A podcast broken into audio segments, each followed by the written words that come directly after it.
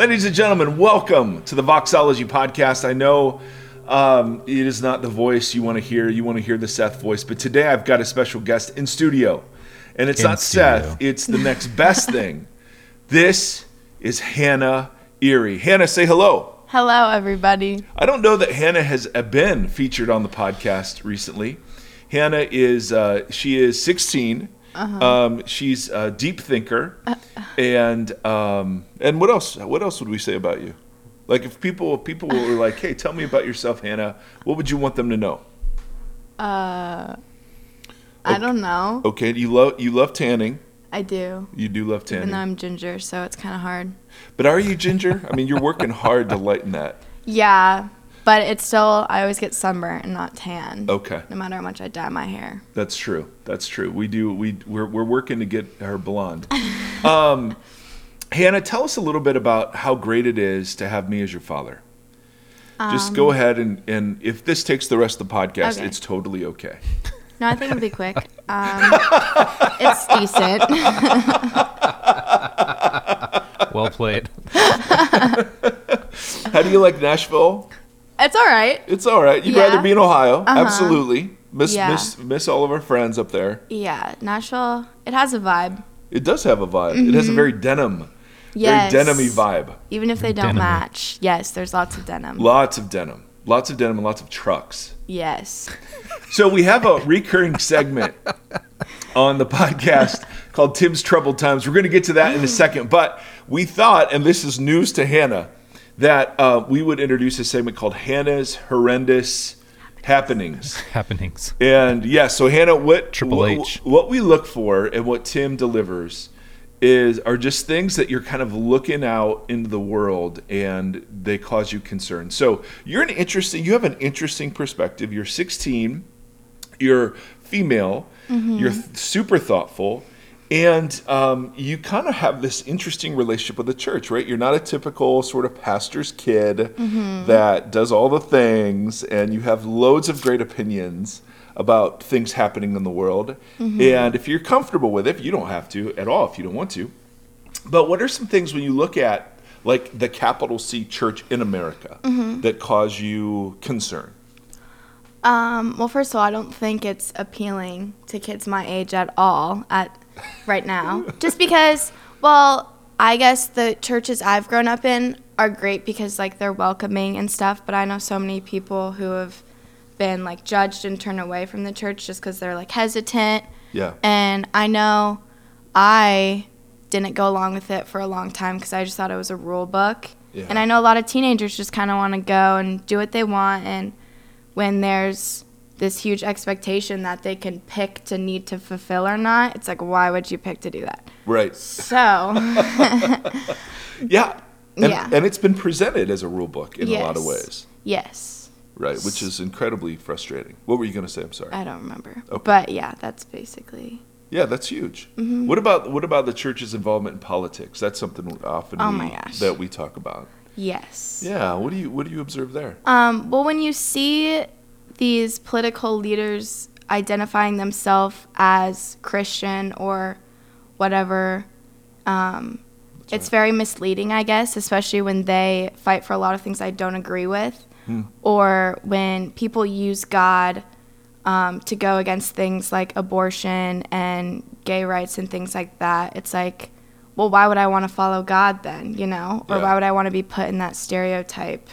Because I feel like if I identify as Christian, it automatically makes me seem like, oh, you're you're like that, you know what I mean? Yeah, you're one of those people. Yeah, and that's not what I am at all, so. Right, right. Yeah, so we... we We struggle to even use the word when we talk about ourselves. We're mm-hmm. not even sure mm-hmm. what word to use, but we, we're very sketchy on using that one.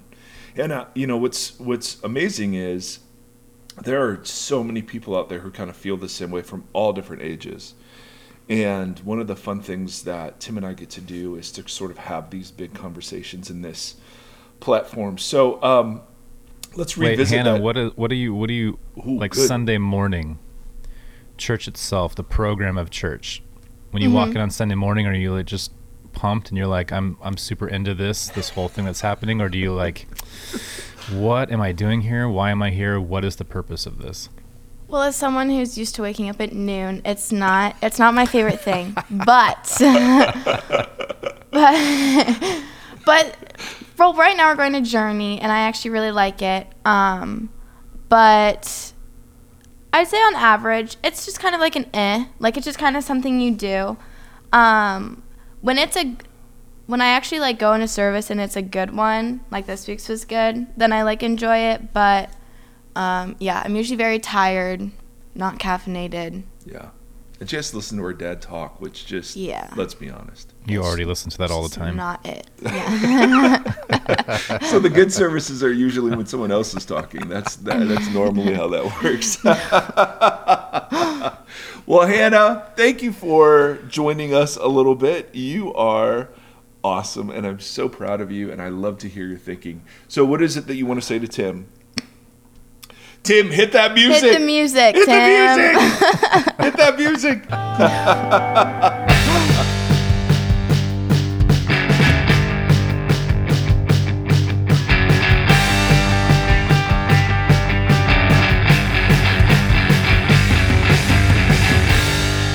All right, ladies and gentlemen, thank you. And thank you. Big shout out to Hannah, who literally I just said, hey, you want to be on the podcast? And she's like, sure. Um, and... Uh, And we have, man, we have such good conversations. Um, you know, she she's the one that said this really profound thing to me about, you know, if I have to choose between loving gay people and loving God, then I'm just going to love gay people. Yeah. I mean, if that's really the choice I have to make. Right. Um, so we wrestle, man, we wrestle with a lot. And it's so funny because, um, you know, there's this pastor's kid thing. Yeah. That is out there, and so we, you know, we fight that tooth P Ks. And nail. Yeah, just that there's no expectations. That, you know, she wants to follow Jesus, great. If she doesn't, we love her no matter what. You know, it's like we don't make her go. We don't, you know, do any of that stuff. But anyway, and we talk all we talk all the time about questions and doubts and wrestling, and she's a very deep, uh, deep thinker. Anyway, uh, I was just this was just a spontaneous thing. She's home on a Friday, so boom, we got Hannah. Now, that was Hannah's horrendous happenings. Hannah's uh, horrendous happenings. Yes. Mike's, uh, what was yours? Uh, monstrous musings. Miserable musings. Miserable miserable musings. musings. Yeah, the, I mean, Tim's Troubled Time's the best one. I mean, obviously. Obviously. Um, I want to thank I want to thank Miranda and Ryan and Ashley Lambert. for uh well I you went to go see Miranda um and so she um she repaid the favor nice. by joining the Patreon team, absolutely, which is so fun. um no Miranda, Ryan and Ashley, thank you for joining that team. We're so grateful for you, the community of supporters. We are a nonprofit and we are crowdfunded. And uh, man, all that stuff is super, super helpful and very, very encouraging. Uh, but Tim, uh-oh, I got a text from you earlier this week, and this is often, um, this is often how episodes are generated, when Tim just sort of lists things that he's seeing in the world and it caused him great sadness. And so, ladies and gentlemen, I want to introduce a brand new episode of Tim's Troubled Times. Tim, what are you troubled about today, my friend? Well, uh, per the tweet, or no, sorry, per the text that you have mentioned, um, someone shared with us, a mutual friend, a tweet that said, "The American Evangelical Church taught me how to defend their theology and institutions, but did not teach me how to love my neighbor." Hmm. And so I started a conversation between the three of us about how that's been playing itself out in um, just the modern setting. I'm trying really hard not to be uh, troubled all the time. And, yeah. uh, you know, obviously it's not the most constructive uh, posture to be in. However, what I find is that I'm still just troubled. I just keep it more to myself, which mm. is not always the best thing. Yeah, I was going to say that. The thing that I not... wrote back to you was, let's see, I have it right here.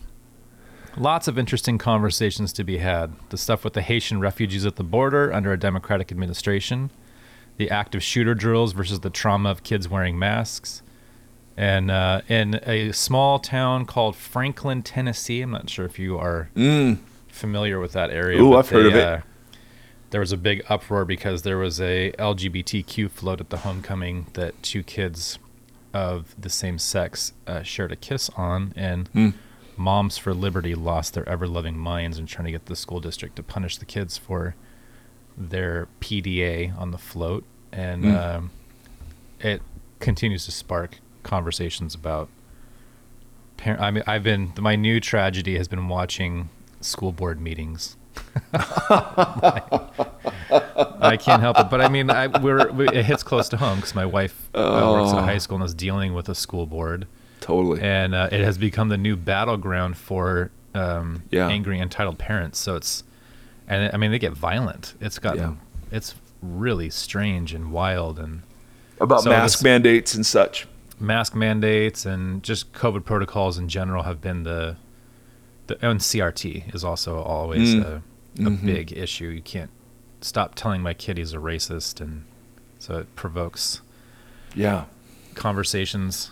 Um, so yeah, those are the things that kind of popped up when we were talking yeah. via the texts. And then you also, you also had uh, a really cool set of conversation partners. When we talk about micro communities, I mean, we've had to put all of that on hold, you know, during the pandemic, but as things maybe kind of sort of develop into something resembling maybe ever normalcy, um, Uh, you, not at this rate. You did, yeah. Well, that's true. You did a you did a really cool thing this week. You want to tell you want to tell people about it?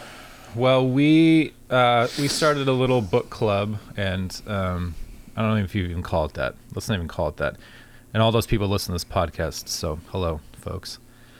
Um, we got together and started reading um, Josh Butler's Skeletons in God's Closet. That's what which you're is a book. Right? Which yeah. is a book.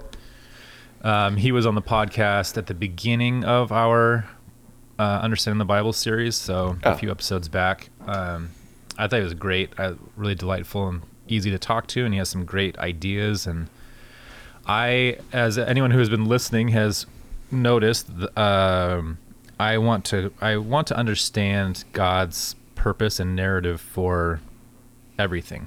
Haha. And uh, what that, and so when we meet together as a group of people, how to posture ourselves so that we're doing kind of what God's intent, at least mm-hmm. we're facing the direction of what God's intent may have been. And mm-hmm. I don't necessarily feel that when I'm at church. So I, instead of just joining a church and butting my head against the wall, I'm trying to understand first what it is that maybe God has for us. And so I'm trying to do that in community because we have learned that mm-hmm. that's mm-hmm. how this happens best. And so we started a conversation, and his his book starts with conversations about hell and mm. torment, just easy, easy subjects. Light, and, yep, yep. And if you listen to the New Creation series that where Mike brought up, um, you know, the overlapping of heaven and earth, the separation of heaven and earth, and God's intent to reunite heaven and earth. There's um, similar concepts in the book that deal with those topics.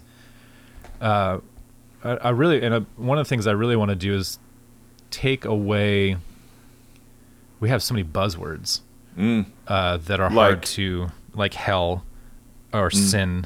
They mm-hmm. carry connotations with them that um, are hard to get around because they carry they carry like an entire history with them. And yeah. so sometimes, yeah. and often, you know, as I think we discussed in the New Creation series, even sometimes our understanding of what sin is is incorrect, but we carry that yeah. lineage with it. Yep. Which makes it difficult to have a conversation about. So I even was joking that I wanted to go in and retranslate Butler's book to take all those words out of it. um, grace, yeah. trauma, uh, fallen, um, all those kind of things, just so we could have an honest conversation about what those things actually mean so that we could, you know, yeah. I do a similar thing in my classroom because I, even though it's an English class, my job is to teach critical thinking Mm-hmm. and analysis and how to approach a text, understand the authorial intent, and how to respond to it. And so I'm really, I'm trying to, myself, I'm trying to pull threads on everything and see if when I pull a thread on an idea, if it unravels the idea, then I have to say, okay, abandon that idea and look for a new one. Mm-hmm. If I pull the thread and it's exactly what I thought it was and knew it was, then I can kind of put it in a safe spot.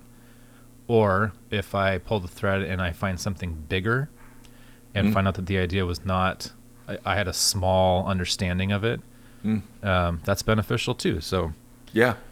Uh, so finding a tribe of people willing to pull threads yeah. is a really unique proposition. But, I think so. Uh, does it help you stay, does it help you un- stay untroubled having that, or does that trouble you in different ways? Um, that doesn't trouble me. Uh, I think I mentioned to you, um, uh, my friend Claire, she teaches chemistry and physics, and she was talking about how much she really loves those because they're hard and fast. Uh, yeah. There's rules yeah. and laws to them for how they work.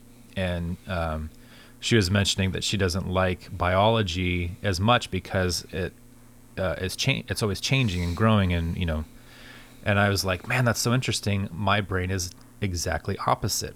I am so, I love the fluidity and the and the nature of something like biology or English versus math, where you interact with it and it changes, and you have to kind of like, and our brains are just so different. So that's a group of of white, um, you know, mid to late thirties up to early forties group of people sitting in a room in Northern California. But there is even small fractions of diversity there that are made in the image of God. And I think that's fascinating mm-hmm. because mm-hmm. her brain, I, I think we all carry with ourselves an assumption that our the way our brain, the way my brain works is the way that God's brain communicates. Mm. And it's a subconscious mm-hmm. understanding mm-hmm. of something, but yeah, yep. knowing that other people's brains work dramatically different, and that their way that they interpret and the way that they were created is just as much in the image of God as mine, mm-hmm. um, is really helpful for me. Yeah. And you that know, that's different on the other side of the planet. Like there's a, there's folks in Kenya, or um, our friend Kevin's Mongolian sheep herders, or yes. Uh, Kevin yeah. does not have Mongolian sheep herders, but was using no. that as an example, just to clarify. Yes. yeah. Yeah, totally. And, and you know, the, the school board things, the, I mean, the, the, the state of sort of discourse, we, you know, we ruminate and lament. Um, we ruminate on laments quite frequently. But I think there, there are a couple of commonalities that are, that represent sort of failures to follow threads. Um, and, and so that list sort of provoked in me this question, which we've hinted at in, in previous episodes, but w- what, what does, what does it mean to faithfully interpret the Bible? Hmm. Because so many of, of these board, um, meetings or activists or whatever kind of claim Christian language or Christian identity as justification for reacting in kind of these ways. Yes. Um, and um, and so I've been I've been thinking about kind of what do all of these discussions, whether it's immigration, masks, vaccines, um, what do, what do these seem to have in common in terms of how they sort of play out um, with Christian language on both sides? Um, and, and, and I think that this, the answer to that question leads us to this question about, okay, so what's the goal of the Bible? Right. What's the goal? And, um, you know, f- for me, and, it, and again, I mean, this is such a broad, open-ended question that uh, you could come up with as many different answers as there are people. Hmm. But, um, I, I, I would argue it seems clear, at least in the, Well, it seems clear that the goal of the scriptures is to create a community that witnesses to the rule of God in the world. And um, it is successful, that community, um, based upon how faithfully it renders um, and inhabits the character of that God in the world. So Israel's goal was to inhabit Uh, the rule of Yahweh over human beings, which was the human beings' original vocation, and that they were, they failed when they did not inhabit the character of Yahweh in the world, and they were successful. Wait, can I pause you right there? Yeah. What I think is interesting is, is I th- like, just in conversations, um, words like uh, rule, even God, um, vocation, um, all those words become, they are like, those all carry presupposed weight too. Mm. Like rule doesn't have, is God's rule a negative thing? Mm-hmm.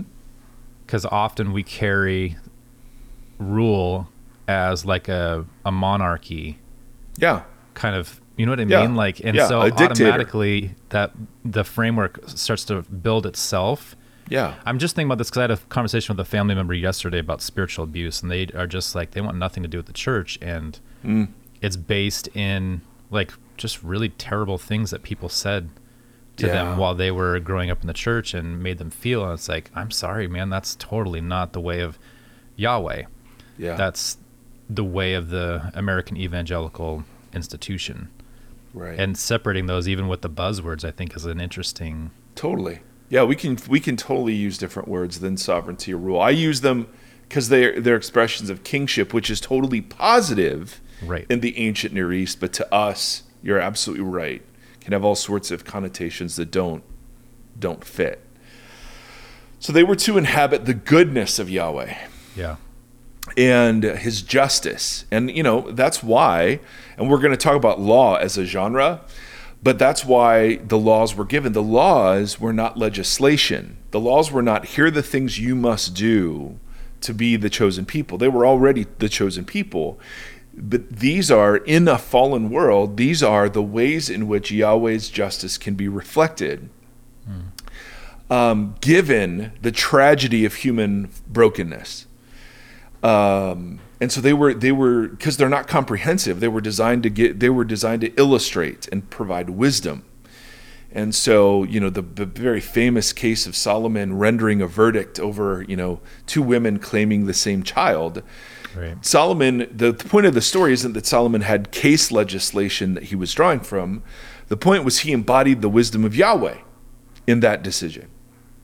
And so, but the goal of the Hebrew scriptures was the formation of a people who right. faithfully rendered the contours of Yahweh's uh, goodness and um, wisdom and uh, intelligence over the world.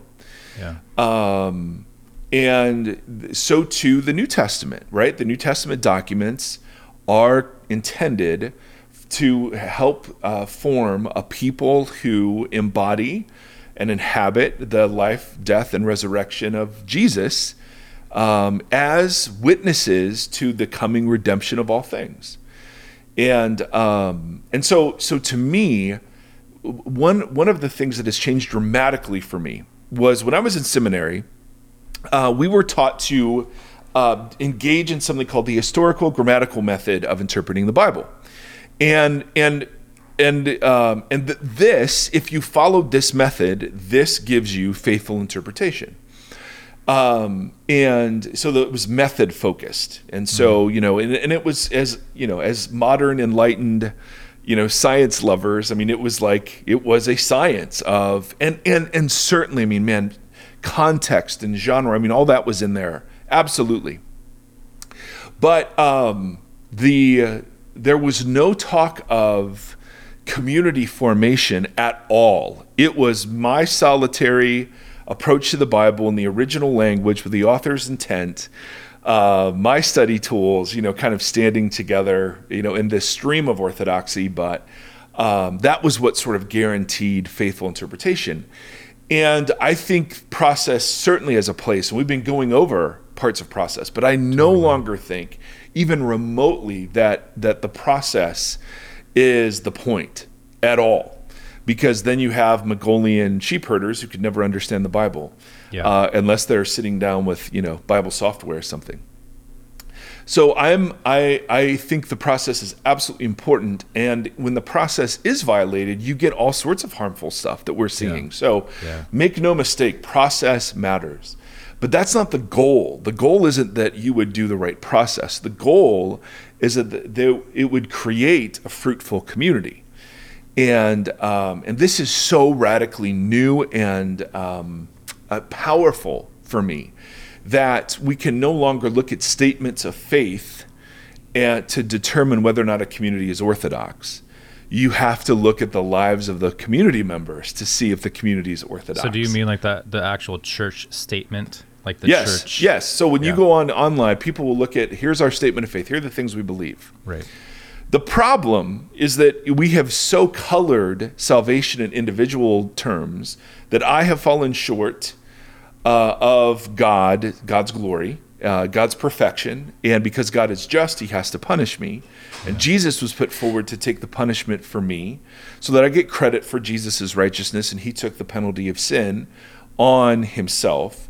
I am now accredited righteousness before God, and as such now, um, I, you know, my goal is to live in a morally formative way that um, where I continually sin less and obey more. And in that sort of coloring of the story, right, uh, biblical interpretation becomes, uh, the process becomes the point of, and it, it's supposed to engage in character and moral formation. So it's my quiet time, my walk with God, God speaking to me, my spiritual gift, right? I'm at the center of uh, the moral universe at this point. And as we've been, you know, kind of tracing out, Uh, that is a tragic, right. tragic reading of the of the gospel story. Instead, um, uh, there are to be communities of people that are faithful um, in inhabiting the life, death, and resurrection of Jesus. And so that is why the Bible is the way it is, I think, to create communities like this. Mm. So agree or not, that's totally fine. And what a wonderful, you know, piece of conversation to have around beer and pizza, right? What, why right. does the Bible, what's the Bible, the goal of the Bible?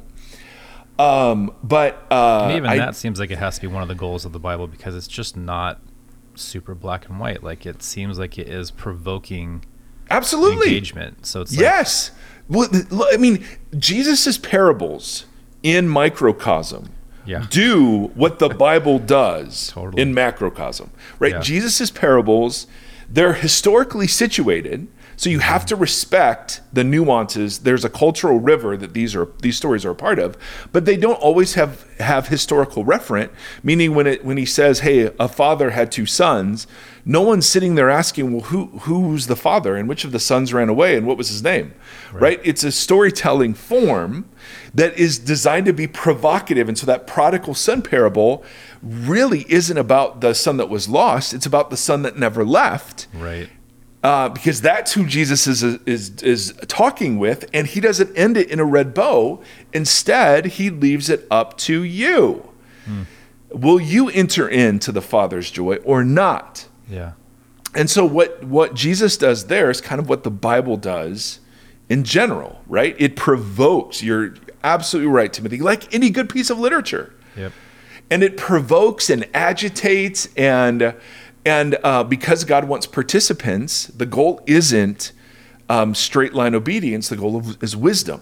And there, yeah. are, that's the reason there are parts that are ambiguous, and there are earlier parts that seem to contradict later parts. And man, I mean, you know, I, I personally find this um, exhilarating, because mm-hmm. how else could you create communities of self-sacrificial love, right? I mean, yeah. how else do you do that? There's no other way. So um, when we talk about masks and, you know, vaccines and, and the, just the craziness, school boards and those sorts of things, I no longer sit and look at belief statements um, from churches, because mm-hmm. part of the salvation story we tell as individuals is that what saves us is affirming intellectually statements on a page. Oh yeah, I mm-hmm. believe the Bible's authoritative. Oh yeah, I right. believe Jesus is the Son of God. Oh yeah, I believe humans are sinful. But, you know, anyone who studied the the language set around belief knows that the intellectual bit is the least important and smallest part of the whole thing. Yeah. And so the uh, the the church will actually show you what they believe in how they are corporately. Yeah, you look at the fruit. Absolutely.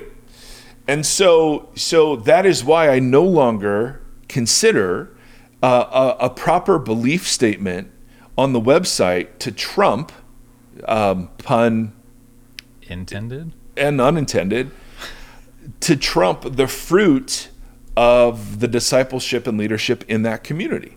Yeah. So, you know, and, and that is the that is the tragic part, that heresy for us is only a belief issue. It's not a behavior issue. Oh, that's good. And in the in the Bible, um, that you you do not separate uh, those things, mm. uh, because what you what you do is actually what you believe, right? right. You can you can say, like, there was this great there's this pastor in Tennessee who's just nuts. He was just banned from Twitter, and he he had a shirt on that said "Lead with Love," right?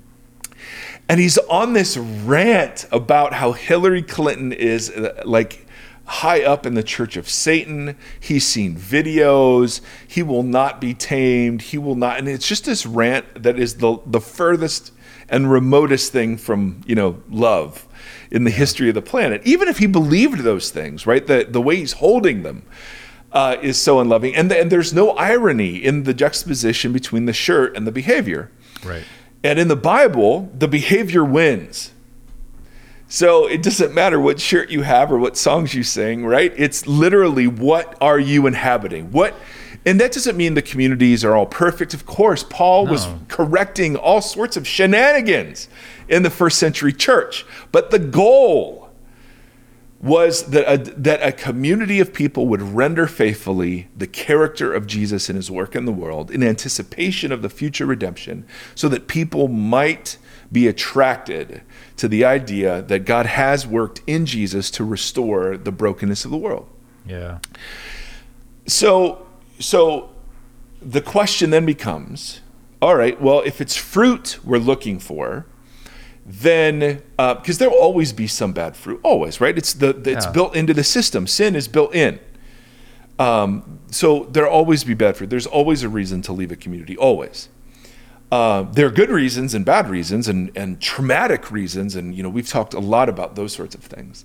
But what would fruit, what would good fruit look like? Evangelism, uh tithing, prayer meetings, Bible studies. Uh, you know, what's good fruit? Lots of programs, big building, lots of attendance, um, fast, you know, being on the fastest growing church list for twenty eighteen. I mean, what's good fruit?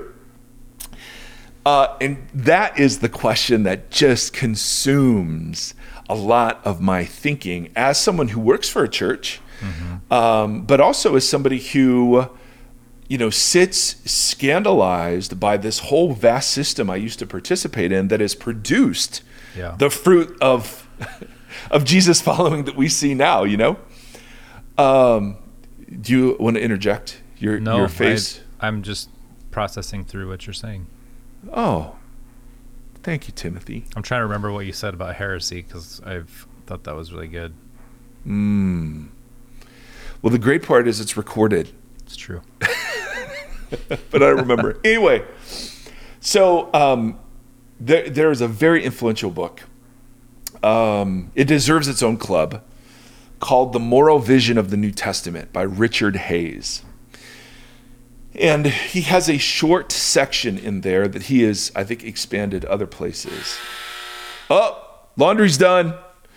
That, um, that, is that a metaphor? Totally. Good Lord, yes. That is what Jesus is doing in my life right now. He is cleaning my laundry um, and letting me know when it's done. No, so um, in that book, he proposes what what faithful communities might look like. Hmm. Um, what what does faithful Bible reading lead to? And he said there are three aspects. We've talked about them before, but I want to talk about two of them today, because they seem very relevant. So we're kind of jumping ahead in the Bible series a little bit to talk about troubled times. But this stuff, man, this is just wrecking me right now. He talks about community, cross, and new creation as the community, three. Cross, and new creation. Yes. If, if a community is embodying community in the way he means it, uh, in the way Paul envisions it, uh, and cross in the sense of cruciform life, we'll talk about that, and new creation, as we've talked about, um, then the, the community is is reading the Bible rightly, regardless of its individual um, predilections on, you know, certain controversial topics. So community cross and new creation is kind of the idea. Now, let's talk a little bit about what these mean. So we talk about community. It's not just any community, right? Because we have NASCAR community and Taylor Swift's community and uh, fondue community, and you know we have shared affiliations for this. So this isn't just when we say community. This isn't just all three of great examples: NASCAR, of, Taylor Swift, and fondue. So, so these are, the church isn't just the group of individuals who have uh, an uh, affiliation for Jesus, right? I mean, this. So it's much bigger than that. Yeah. Um, and the, that that uh, community is to be characterized by certain practices and certain work. And so I want to talk about justice uh, because the community is to inhabit justice. Now, anytime we talk about justice, there is this whole slew of other words that sort of pop into our imaginations when we talk about justice, particularly these days, right? So you've got woke and C R T and B L M and cultural Marxism and systemic racism and white privilege and, you know, I mean, oh my goodness. And and we lose, you know, you, you just divide the country, the church, everybody just straight down the middle when you start getting into some of these concepts.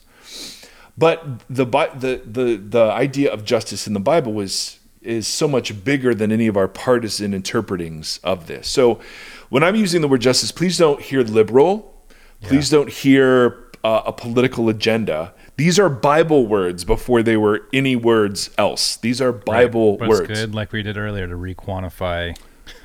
Yes. Sadly, to requantify these things that have true meanings but have been oh my goodness, yes. weighted down. Yes, you talk about a you talk about a you know word these days that is just freighted, uh, or combine it with social justice, and you get social right. gospel and socialism, and um, you know it, it's it's absolutely maddening. But many of many of the ways that Christians are approaching these conversations fundamentally misconstrue what justice is and how it works, and and how central it is to the picture of the community yeah. in the scriptures. So we're going to go on a little Bible tour because um, I want to talk about justice, uh, and I really want to go after the idea that that the work of justice is something different than the work of the gospel. Um, there is this this bridge, this divide in our telling of the biblical story that God's justice only means He has to punish me for my sin. Totally. That is so not true. Uh, there are verses in English that seem to suggest this, and uh, but ripped apart of the of the context, the genre, and the biblical storyline. I totally get why people get there, yeah. um, but uh, they are they are not faithfully um, uh, dealing with the the picture of justice as it comes to us. Justice is not an individual concept. You can't do justice by yourself. Right. Justice, by definition, is social. Yeah. So the first thing we want to suggest is that ju- the work of justice in the community is the work of the gospel. Okay. All right? Um, there's no separation between love God, love neighbor, and there's no separation between my salvation and the salvation of the community that's being formed into Christ's likeness. Right now, the classic example of this is in the book of Ephesians. And Gombis has some great stuff in his podcast and in his uh, his Ephesians book on this. He actually wrote uh, an article on racial reconciliation as the central part of the gospel. That's how I discovered him like ten years ago, was this journal article in an academic journal. So, um, but this is this is stuff that you can just kind of read it for yourself and see. So, and I'm I'm going to give like the very high level um, overview. At the end of chapter one, there is this great statement where um, uh, Paul uh, lays out the the grand victory of Jesus over the cosmic powers. You know, he says, God has exerted power uh, when he raised Christ from the dead and seated him at the right hand of the heavenly realms. Right? So that's all cosmic power language, right? Yeah. Jesus has been installed as the victor over the rulers um, and the principalities and powers. Uh, and again, Gombis has loads of stuff on this if you if you're interested in more. Um, uh, and then uh, God placed, it says, all things under his feet and appointed him to be head over everything for the church, which is his body. Uh, the fullness of him who fills everything in every way. Now, what Paul is going to do is he's going to talk about how that cosmic victory has worked.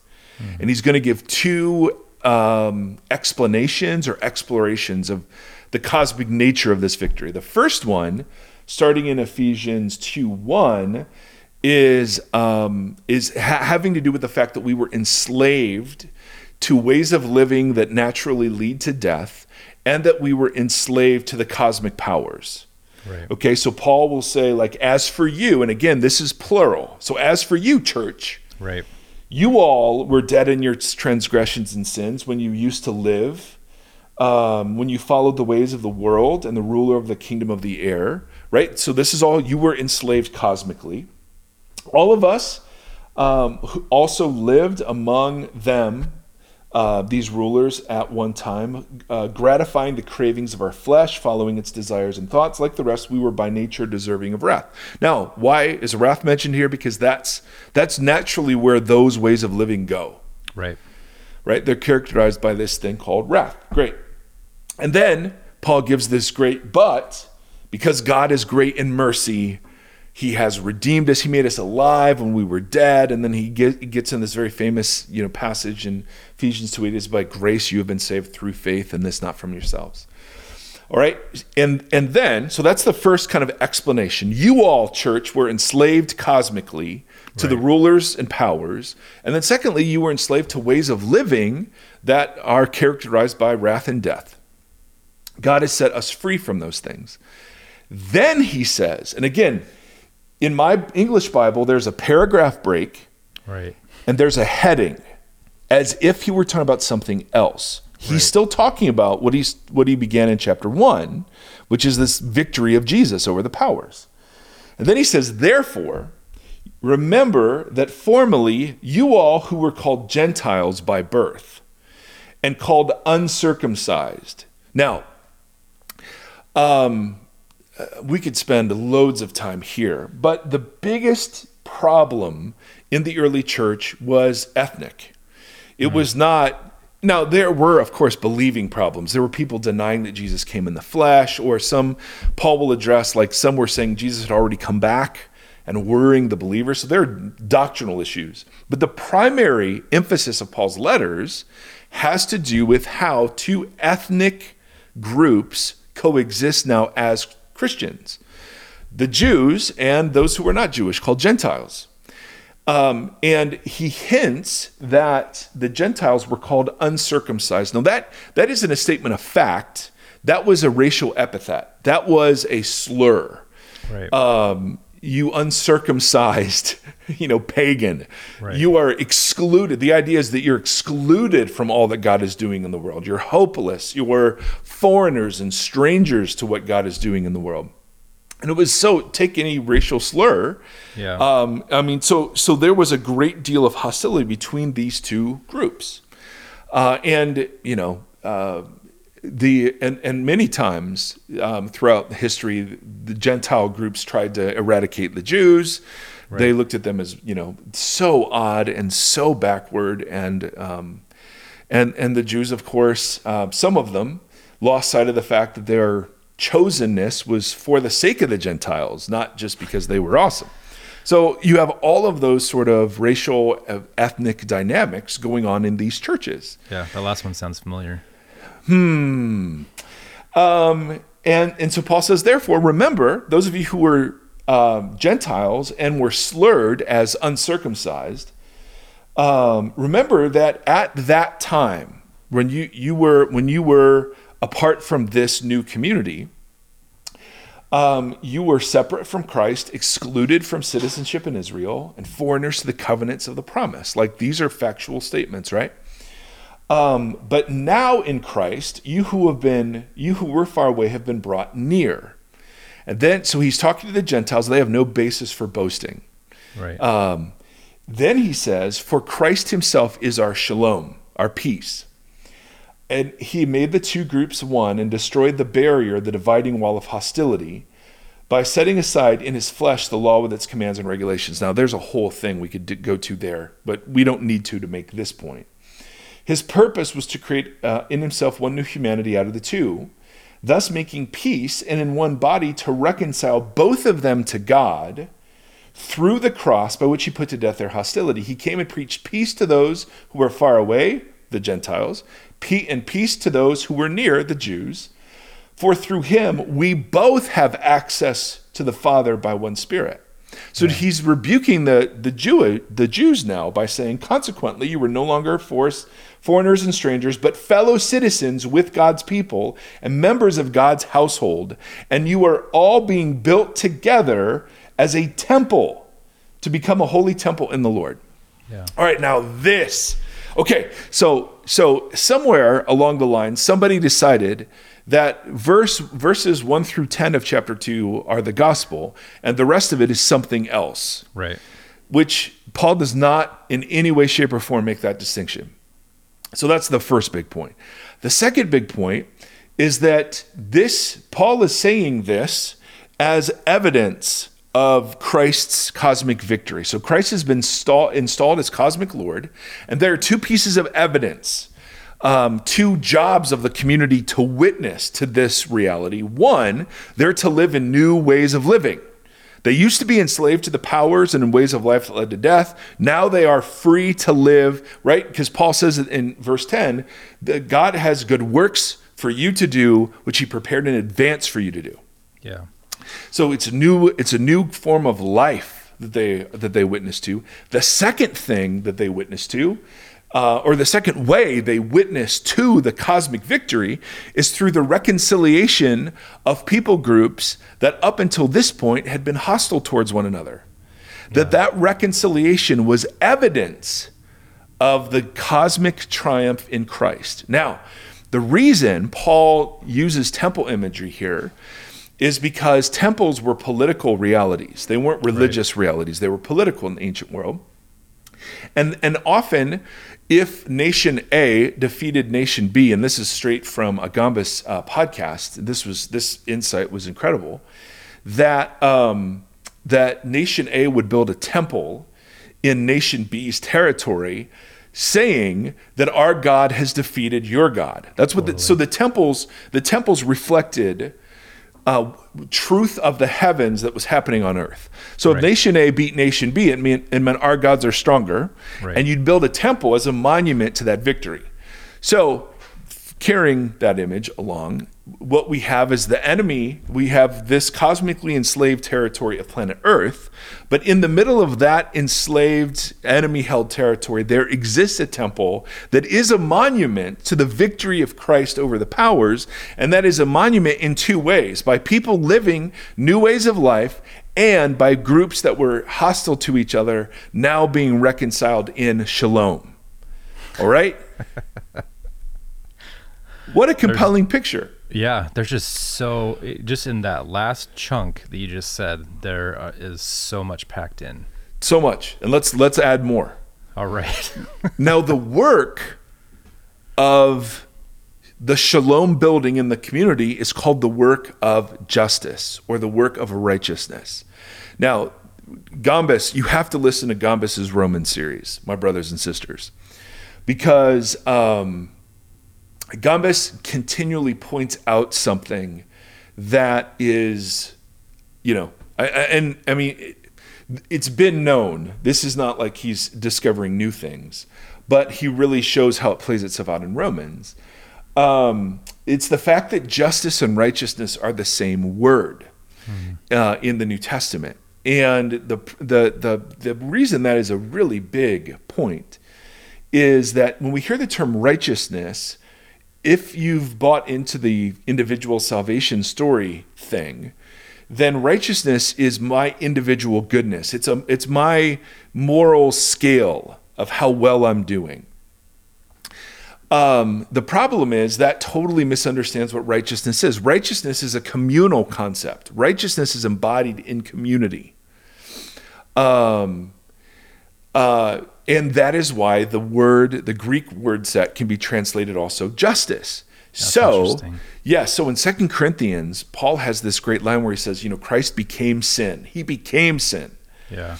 So that we might become the justice of God, the righteousness of God.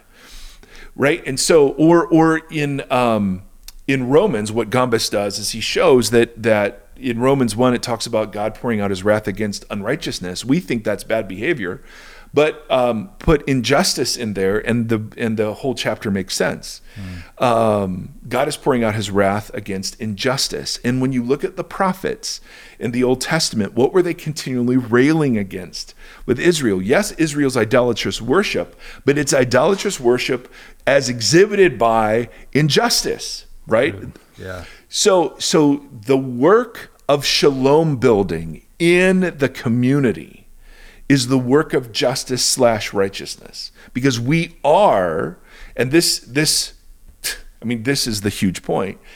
The church doesn't do justice. The church is an expression of God's justice. So, um, and, and, and don't get hung up, don't go woke or don't go progressive or liberal on, on this. This is just biblical teaching. And, um, and, and it, it was all, you know, envisioned, because the, the word justice just means to make right hmm. or to make whole. Now, in the Bible, sometimes the word justice is used to describe, um, retributive justice, like punishment. You get your just desserts. Right. Yeah. Most of the time it's referring to restorative justice, to make yeah. whole. So it's not just that if you took somebody in ancient, it took something from somebody in ancient Israel, you had to pay them back four times what it was that you had stole, yeah. right? To make them whole. And so the, the work of justice, very simply, is the work of restoring shalom between people. And sometimes in the Bible, that work is structural, um, and systemic.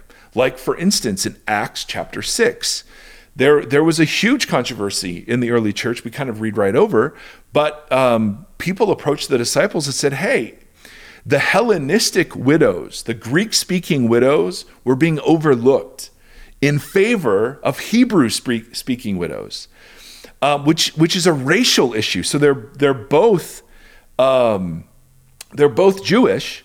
But one of the one group speaks Greek and the other group speaks Hebrew, and only the Hebrew-speaking ones were getting fed. Hmm. That's a systemic issue, right? Yeah. And so the disciples appoint seven Greek speakers um, to to make sure that was remedied. Um, but this was a this was a big deal. The apostles said the apostles didn't look at it and say, "Oh, this doesn't matter," right? They said, "Listen, right. our job is, is to be apostles." And, you know, which is the ministry of the word and prayer. But this is so significant, we're going to actually appoint, we're going to create a new role in our fledgling community called deacon, um, and, you know, which is a word for kind of servant, uh, to make sure that this is taken care of, right? Or, as another example, First Corinthians eleven, where people are dying because they're taking communion wrong. And I always thought that meant, you know, when Paul says, if you take, if you eat the, the, um, flesh and drink the blood in an unworthy manner, you bring judgment on yourself. And I always thought that was individual, an individual. I didn't pray enough, or I wasn't, I didn't confess my sin enough, or whatever. But when you read the context of it, it's the rich members of the church shaming the poor members. It was a situation of injustice. It was fractured shalom. And the rich members were eating first, and they were eating the best food, and they were eating with themselves. They were separating yeah. themselves from the poor. The poor were eating last. The poor were eating the worst food, if any was left, and they were eating separately from the rich. And Paul said, because of that, some of you who are rich are falling asleep, which is the Bible way of saying you are dying, right? You are growing sick and dying. That yeah. is how seriously this was taken. So the, the issue there was economic injustice. Right? That the church, when we say the church is to embody God's justice, that means the church is to resist fragmenting along the same lines as culture. They have to do the hard work of reconciliation and listening and forgiving and walking and all those things that we're being invited into culturally now. This is to be the province of the church. And this is why, or one of the ways in which the church then witnesses to the cosmic lordship of Jesus over the powers. Because what the powers do is the powers fracture us. They energize those fractures into nationalism and racism and sexism, right? They, they weaponize our differences. And when we, when the church participates in that weaponization, it's judged. Yeah. Right? And and so, and we call that the work of justice. I mean, one more example, just to overmake the point, Galatians chapter two. Peter, it was a huge deal. Peter, Jew of Jews, leader in the Jerusalem church, came down to the first multi-ethnic church in Antioch, where Jews and Gentiles were sharing the common meal together. Again, which uh, most Jews were convinced the Torah forbade them from doing. And Peter participated in that common meal until Jews, other Jews came from Jerusalem, and then he began to separate himself. And Paul, and, and Paul says, I had to confront Peter to his face because even Barnabas was led astray by their hypocrisy. And he calls Peter out publicly. It's again, it's an honor shame thing, and says, you are not living in line with the truth of the gospel. It was a truth of the gospel issue, right? Yeah. And so Paul stands up and says, no, no, no, no, nope. But again, those are three examples of controversies in the early church, and none of them had to do with, hey, what doctrinal statement did you have? Yeah. All of them had to do with the fact that, that the church was reproducing the fracture lines around race, ethnicity, and economics, right? Yeah. And when that happens, Paul jumps on that sucker like no one's business. And so um, the point we want to make is when we think about mask wearing and we think about immigration and we think about vaccines and we think about all of the justice, all of our black brothers and sisters who are saying, listen, there is a problem here. Um, the, the predominant um, expectation I, I would argue, of the church is that we turn an ear to those who are saying, hey, we're being overlooked. Hey, our widows aren't being fed.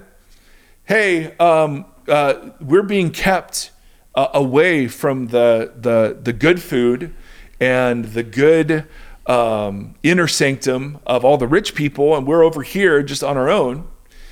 Um, and, and, and again, we can disagree. Uh, and we will, about how justice should play out. Yeah. But that it is a central work of the church is undebatable. Yeah. And so when you get John MacArthur and all of these white men saying, no, no, no, social justice is socialism.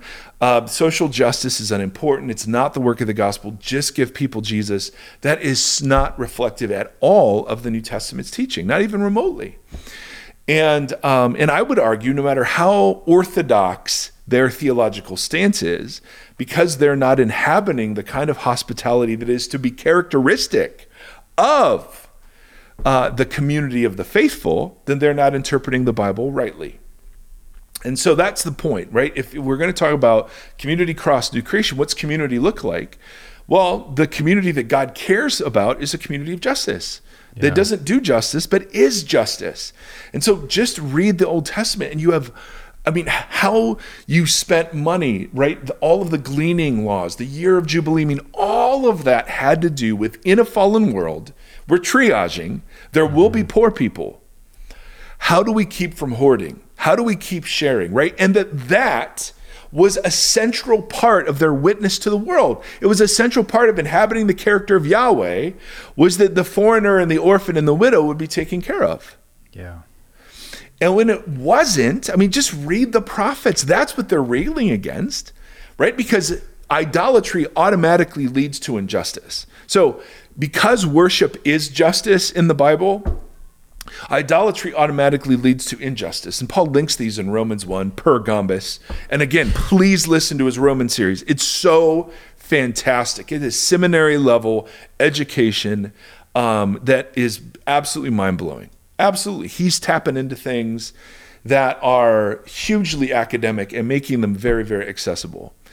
Um, I can't recommend it highly enough. And he speaks to some of these realities Uh, but the point we we simply want to make is this, um, that that when we're looking at, like, Mark Driscoll was orthodox in his belief statement, but in his behavior, he was heretical. Absolutely. The fruit. Right. And and the argument will always be, I, I remember he had a he had an interview with a guy named Justin Brierley, who hosts an, um, a podcast called Unbelievable, and he also now hosts N T Wright. Um, and Driscoll was on there and found out that Justin's wife was a pastor, and just began to mock and insult um, and, and boast in his large numbers because he was so manly. And I remember, like, just posting that in social media saying, this is this is utterly disgusting. This is ridiculous, blah, blah, blah, blah. And the pushback I got was, yeah, but there are so many people coming to Jesus. And, and, and you know, it was one of those things like, well, the fruit of his ministry evidently was more important than the fruit of his spirit. And we want to precisely reverse those. Yeah. Right. Um, we want to say, no, no, the fruit of, of of someone's spirit is way more important than the fruit of their ministry, because the fruit of this ministry, as it turned out, was rotten. Yes. And um, and you, we only know that as time goes on, right? You don't know that right away in the middle of large cheerleading crowds who have Pavlovian responses to, you know, uh, to certain applause lines or whatever, right? I mean, you just, we cannot evaluate. We've just been shown. We can no longer evaluate different tribes on the basis of what they say they believe. Right. Um, and um, and we can no longer evaluate certain tribes on the basis of their sim- simply following an interpretive process and saying, well, it's that process that led us here to do great harm to women and to abu- and to cover up abuse for the sake of protecting our guys. Well, then your theology's wrong. Yeah, we no matter, talked on the U two podcast this week. With the, you know, there's a song that talks about te- like no one's lives are, or people's lives are bigger than any big idea, and that look at your ideologies. If your ideologies are people are being hurt, then it's time to look at it and see if that's yeah, if there's something wrong or something rotten in there. Absolutely, absolutely, and that doesn't mean that every ugly ideology. Because what we what we're not saying is that we just follow culture in whatever culture thinks is good or bad, and read that into the Bible and say, "Oh yeah, of course, no. Of course, the Bible makes us uncomfortable. Of course, it provokes. Of course, it it it disturbs." Right? Jesus was a very disturbing fellow, but he was the most disturbing to the people who were the insiders. Yeah, and so um, I find that super interesting. But the point is, there are things. Whether it's about sexuality, whether it's about image of God, whether it's about th- where Jesus seems to teach something that is out of step with current thinking. Totally. And and we're we're not just saying, listen, get rid of that just because some people say that it's wrong. No, no, no, we're not saying that. We're saying, does the way the theology is expressed and inhabited and practiced and embodied in a community, does that reflect new creation dynamics, self-sacrificial, cruciform love, and a community that works towards justice? Yeah. If yes, then then we would look at that community and say, okay, that community is healthy, and that community is doing the hard work to interpret the text well, even if they have some some conclusions that we might disagree with. Right. Right? Because we're no longer we're so so you can have people who are very non-affirming Uh, of L G B T Q relationships who are incredibly loving, welcoming, hospitable. And you can have loads of people who are affirming of L G B T Q relationships who still emphasize monogamy, fidelity, and covenant um, in uh, the terms of sexual practice. Mm-hmm. Right? You can't. We can't just simply say, "Here's an issue," and let the and let the the fruit fall to the side on either direction, as long as you're holding the right view. Yeah, I wish we could. Ha- I, gosh, I wish we could have like a, a round table conversation on this, like on a myriad of topics, but especially on this one, from people from all over the planet that claim Jesus, hmm. and hear from their like very particular perspectives how that looks like. Our understanding, I don't know. I think it just be it would be really fascinating. Mm-hmm. to see and to hear what that looks like. Like this morning on the way to school, taking my son to school, he started singing, "This land is your land, this land is my land." And then I started singing back to him, "This land's not your land, this land was their land." Just having a conversation about, because the verbiage in that song is all full of this, like, you know, cutesy, patriotic, "This land is your land, this yeah. land." It's just like this, you know, folks claiming this place that, you know, obviously yeah. was not ours in the first place. Because I was thinking about this in light of the little the the girl that whose body was just found that everyone's mm-hmm. been following on, and you know, tragic tragic case, and but in the area that she was found in, you know, there's just there's been an epidemic for years and years and years of Native women and girls that just get taken off of reservations, and they're never mm-hmm. even accounted for, and they're never looked for. And even in the area that that girl was found, there's like seven over seven hundred missing Indigenous women from that area. And what does justice look like in that conversation? Because we, yep. our culture builds ideologies of justice on both. So it really feeds into that neither right nor left nor yes, but how to like yes, that that's it, that's it. It can't if we immediately run to the partisan categories. When we try to find a version that we think fits or works, and then just right. adapt it. And right. So what does this look like actually? Today, yeah, not just then, yeah, you know.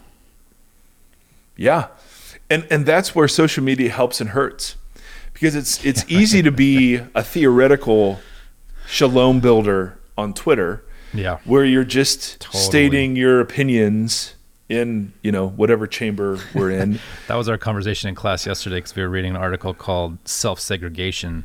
Mm. And discussing, you know, because I was like, you guys are in an interesting position. Like the okay boomer thing is a real thing. There there are previous generations that are looking down on the current younger generation and, and just, you know, typecasting and saying a bunch of negative things.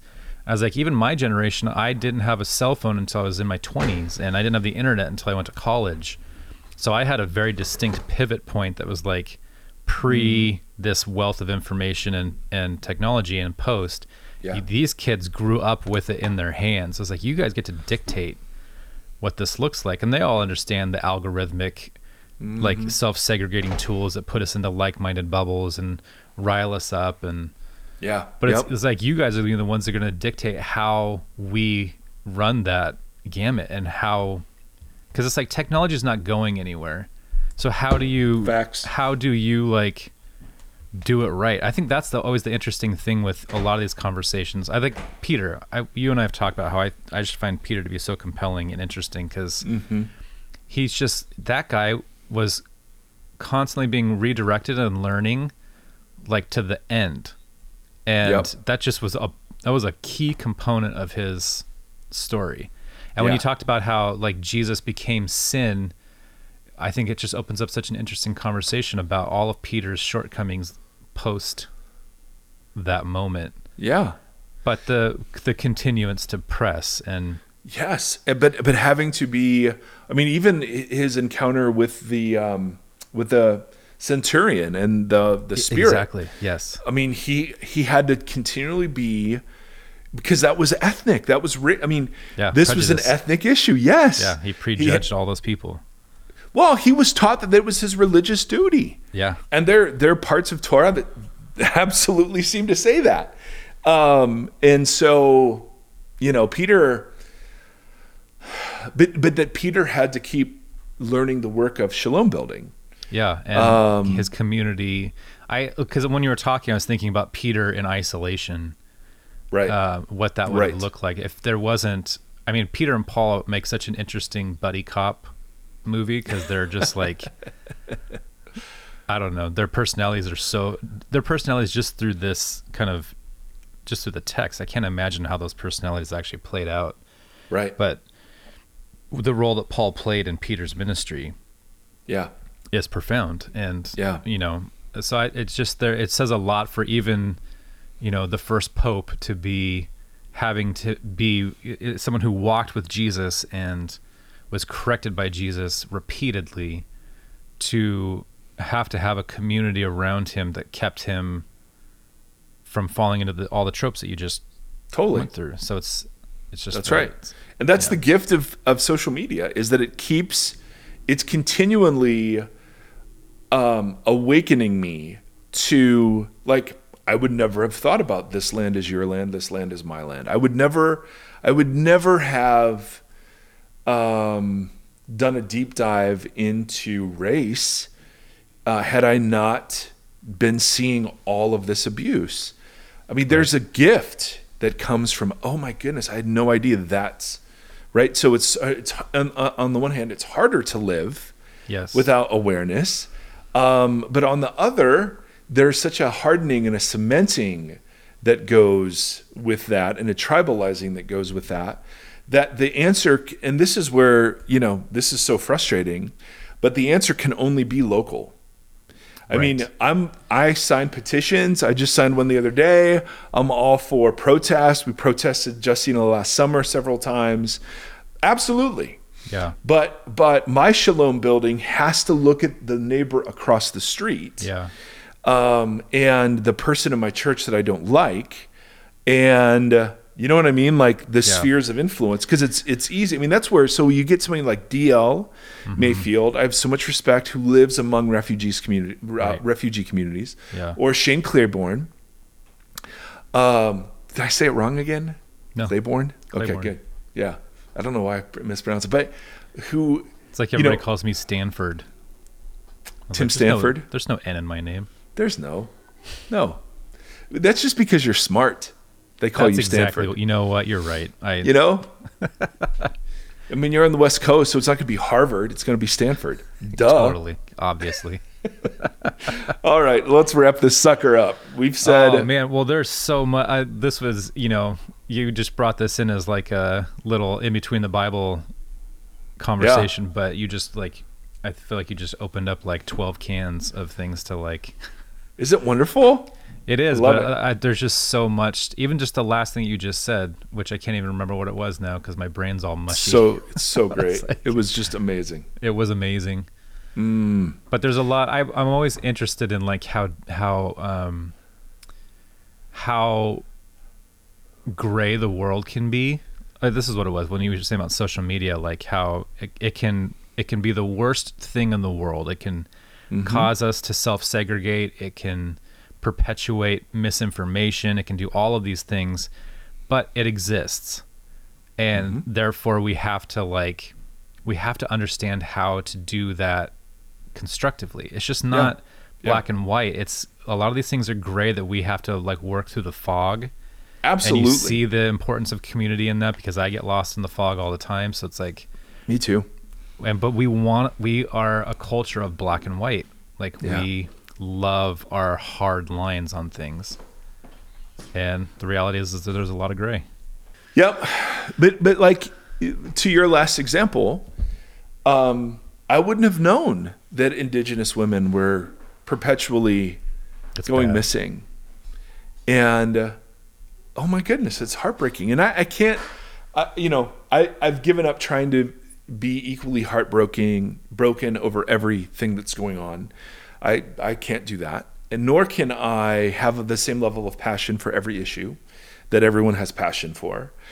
Um, but what it does do is it's built in humility to recognize Shalom building is just so much bigger. And it is individual, and it is institutional, and it is playing out in media, and it is playing out. I mean, it's just, it's, yeah, it's everywhere.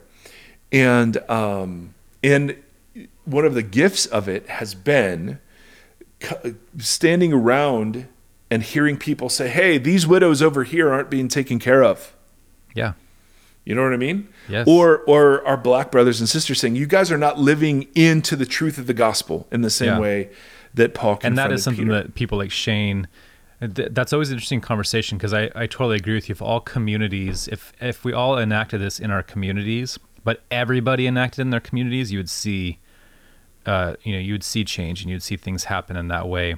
There's a lot of people who, I just had this conversation with someone about like, well, I, I feel called to a global response. I feel called to have a global yeah. voice or a global thing. I was like, I, I don't, I don't know if that's real or not. Like I, I'm not yeah, saying it's not, I but I don't know that it is. And well, I don't know what it means, because social media is by, is by nature performative.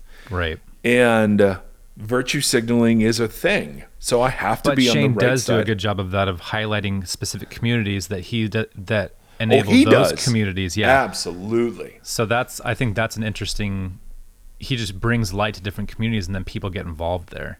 Yeah. Somebody yep. was, maybe it was on the Mars, so I can't remember what it was, but somebody was talking about the difference between Princess Diana and Mother Teresa, because they died around the same time, mm-hmm. and how much we want to be Princess Diana, but we can't, because only one person could marry this prince and mm-hmm. be this beautiful, enigmatic, blonde woman, but anyone could be Mother Teresa, meaning that, you know, anybody can uh, go and and decide to devote their life to service and mm-hmm. devote their life to the poor, and, you know, and then the effect that she had on the world because of that. And mm. it was this interesting dichotomy mm. between the wow. two that kind of inhabited the same time wow. period. And wow. there's something interesting to play with in there. Yeah. Wow. All right, man, on that note, we're out. Out. So many things, so, so many much. things. The cosmic know, right? stuff alone, too. I'm trying not to ask anything about that, because that's a big can of beans. That's a big can of beans. Absolutely. But if if people listen to this and become more curious about um, kind of engaging in with the text in different ways, then we then we're doing our job. You don't have to agree at all. Our goal isn't to convince you. Um, we're both. Don't take my word for it. Yes, totally. Totally, totally. Read how often Paul addresses uh, uh, community shalom building in mm-hmm. all of his letters. He instantly goes to um, how how it is that the communities to relate to each other. And often it is it's it's along um, justice lines, right? Justice is social, and justice just means to make right. And yeah. so God, the whole biblical story is of God, a God who's making right. And his making right is done corporately. That's so interesting. So, anywho, all right. May the Lord bless you all, plural, and may he keep you all, plural. Uh, may the Lord shine his face upon you and be gracious to you. May the Lord lift up his countenance to you. And my goodness, in these days, may he give us peace. Till next time, friends, thanks so much for allowing us to be a small part of your day. Thank you, thank you, thank you for listening to this conversation. Voxology is a five oh one c three nonprofit organization that is supported by listeners just like yourself. If you'd like to partner with us, you can do so at patreon.com backslash voxology. You can also join the community and hang out and chat with us on the socials. Facebook.com backslash Voxology Podcast, and on Instagram at Voxology. Thank you, thank you, thank you for walking the long road with us.